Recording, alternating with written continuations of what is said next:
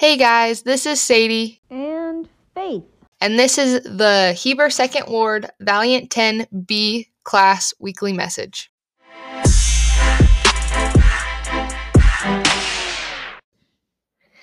Hey you guys, sorry I'm a day late on this message, but hopefully you guys will forgive me on that and you'll be able to get something out of this. Um, this is from October nineteenth to October twenty-fifth. That's the uh it's third Nephi twenty-seven through fourth Nephi is my message for today. It was supposed to come out yesterday, but that's all right. Um one thing I wanted to mention to you guys is I'm going to try to have these come out every Sunday. So it'll be kind of like us having a little class time, just a little bit shorter hopefully, and um yeah, so maybe when your parents are in their Sunday school, Relief Society, um, Elders Quorum, like their meetings on Zoom, maybe you guys could just put some headphones in and listen to this, or just whenever you guys have time. So, um, like I said, happy that I got it put out finally. um, and so today we're going to talk about um, how we can find joy in living the gospel. And it talks about in fourth Nephi how the Nephites and the Lamanites and all the other different ite groups um, had combined together, and they were all following the gospel. And at the beginning, they were very peaceful and very united. Um, and because the people were following the commandments of God, they received many blessings. And some of these blessings that are listed in the scriptures Um, were that there were no contentions or disputations among them. So there was no fighting, there was no arguing, like everybody was getting along. Um, they were justly to one another, so they were treating each other fairly. There was no rich and poor, or people who were serv- servants as opposed to people that were free. Everybody was free. Um, they were able to heal the sick, raise the dead. The lame could walk, blind could see, the deaf could hear, and they were able to perform a lot of miracles because they were all being faithful and following the commandments that Heavenly Father had given them. And they were doing this because their uh, their love for God, they all were loving God, and there was no contentions, and they were trying to follow the commandments. Um, And they all had God in their hearts constantly and in their minds. And it says in the scriptures that there could not be a happier people among all the people because, or all, okay, let me start over. There could not be a happier people among all the people who had been created by the hand of God.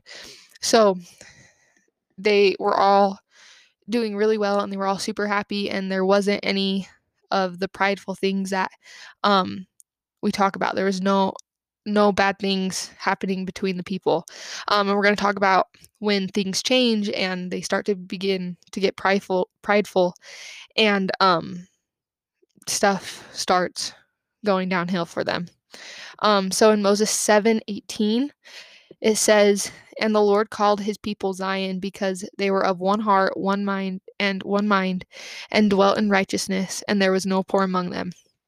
So they were super unified and super um, righteous. They were trying to live the gospel, and everything was working out for them really well. Um, one thing it talks about how um, we can do to live like this, um, and there's going to be contention contentions between us, um, and there's contentions all the time, it feels like, anymore. But I was on Instagram the other day, and I follow, it's called, the account's called Come Follow Me Daily, and it just gives like a little thought every day um, about a thought going along with the Come Follow Me curriculum. And so there was this story that the account shared, and I thought it was really cool, and it can help when you're feeling contentious with others. And it talks about looking for the good things, and the good things is what the Lord is going to see in them. Um, so if you can look at them almost with the idea that you're looking at them through the Lord's eyes, um, it's a lot easier to not be contentious and to feel Heavenly Father.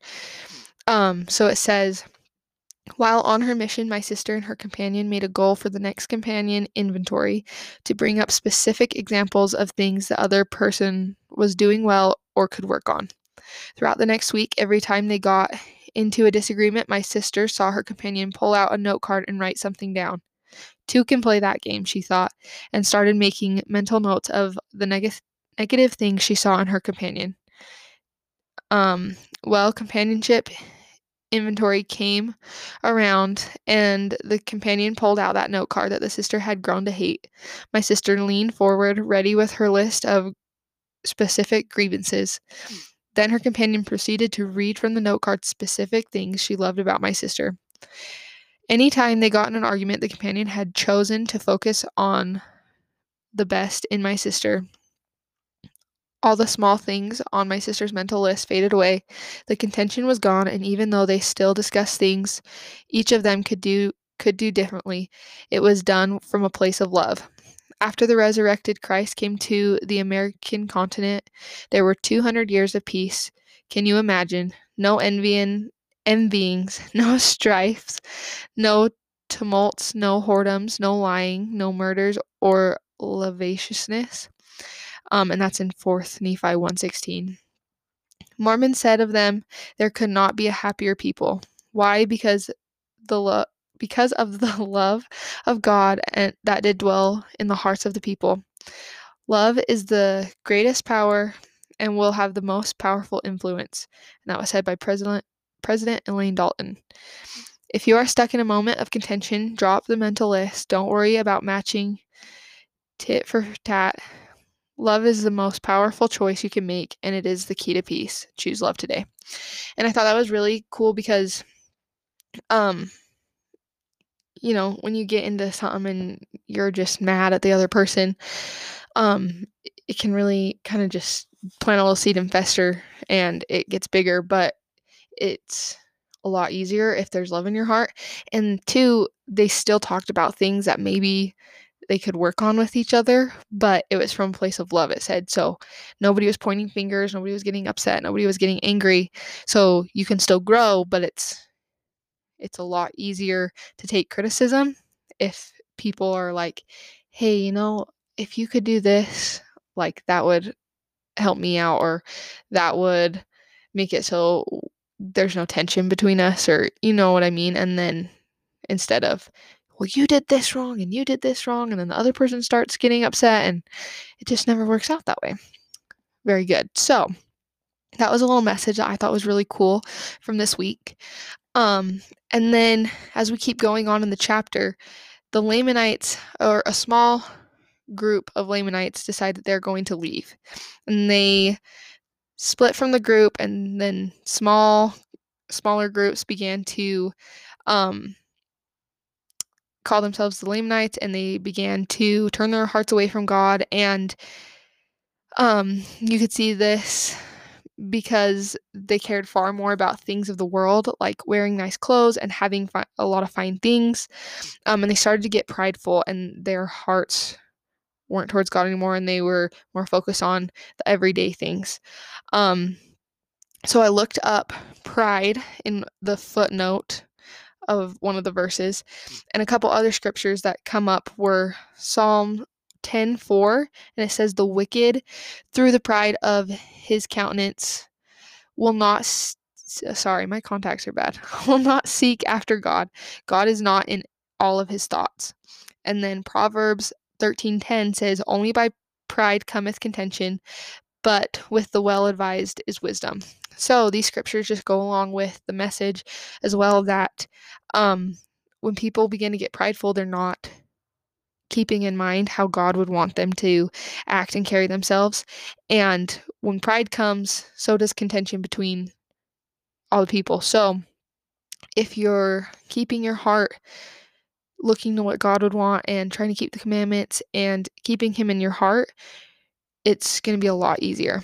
Um, and then also, once the pride in everybody's heart started growing and more groups are breaking off and more people are um, following the other churches that they had made up, they began to be divided into classes. So now there are the rich and the poor again, or other groups like that that we talked about earlier. And they, when they started false churches, they would do it so they could get gain for themselves. Um, and they took many parts out of the gospel, but kept the sacred things that you're not supposed to do if you're unworthy, like taking the sacrament. Satan had a hold of their hearts, and they started to persecute the people who were following Jesus's gospel and um, the true church, and they began to hate the members of the true church because they still had the miracles that were being um, able to be performed because they were still following the word of God. Um, and these people started to harden their hearts and were being able to be led away by the false prophets, and they would persecute the members of the true church. Um, but the members of the church wouldn't retaliate against them, and they wouldn't go back pointing the fingers at them and getting mad at them. So, um, so this goes on for a while, and then more people started to become prideful, and the people of Nephi began to be proud because of the riches they had received, and they were starting to become just like the Lamanites. So a question that we have is, how can we avoid these dangers? They were doing really well, and all of them were doing re- really well. And then slowly one person starts to leave, then small groups start to leave. And then everybody's that was once in a united community is now separated and not doing as well. So the antidote for pride is humility. It affects Pride affects all of us at various times and in various degrees, and it's a universal sin. But to resist prideful behavior, we must have humility, meekness, and submissiveness. Um, and a scripture that I found that I really liked, it said, "And now I would that ye should be humble and be submissive and gentle, easy to be entreated, full of patience and long-suffering, being temperate in all things, being diligent in keeping the commandments of God at all times, asking for whatsoever things ye stand in need, both spiritually and temporal, always returning thanks unto God for whatsoever things ye do receive." Um, so if you guys want to learn more about that, I looked at... Um, Teachings of Presidents of the Church, and it was Ezra Taft Benson that said that, and it's on page two thirty-eight to two thirty-nine, and he goes through how we can combat feeling prideful and keeping those feelings out. Um, so lastly, I just want to bear my testimony to you guys that there is a huge difference on when you are really trying to keep Heavenly Father in your heart and your mind at all times, um, and just remembering Him through your day-to-day lives, and when you aren't trying to really make an effort to keep Him in your mind and your heart. Um, it's really easy to get caught up in the day-to-day and you kind of start to get off track. But if you guys can just keep Him in mind, and easy ways to do that is inviting the Spirit into your life by reading the scriptures, saying your prayers every day. You don't have to like go above and beyond and feel like it's a huge task. Like just by keeping consistent and trying to invite the Spirit into into your life every day is going to make it so that you keep Heavenly Father in your mind, and you're going to be living the gospel, and a lot of joy is going to come from that. So, um, thank you guys for listening, and I hope that you found this message helpful. Sorry, I'm a little all over the place in this one, but I will make sure my next message is on time. So, thanks guys, and I hope that you have a great rest of your week.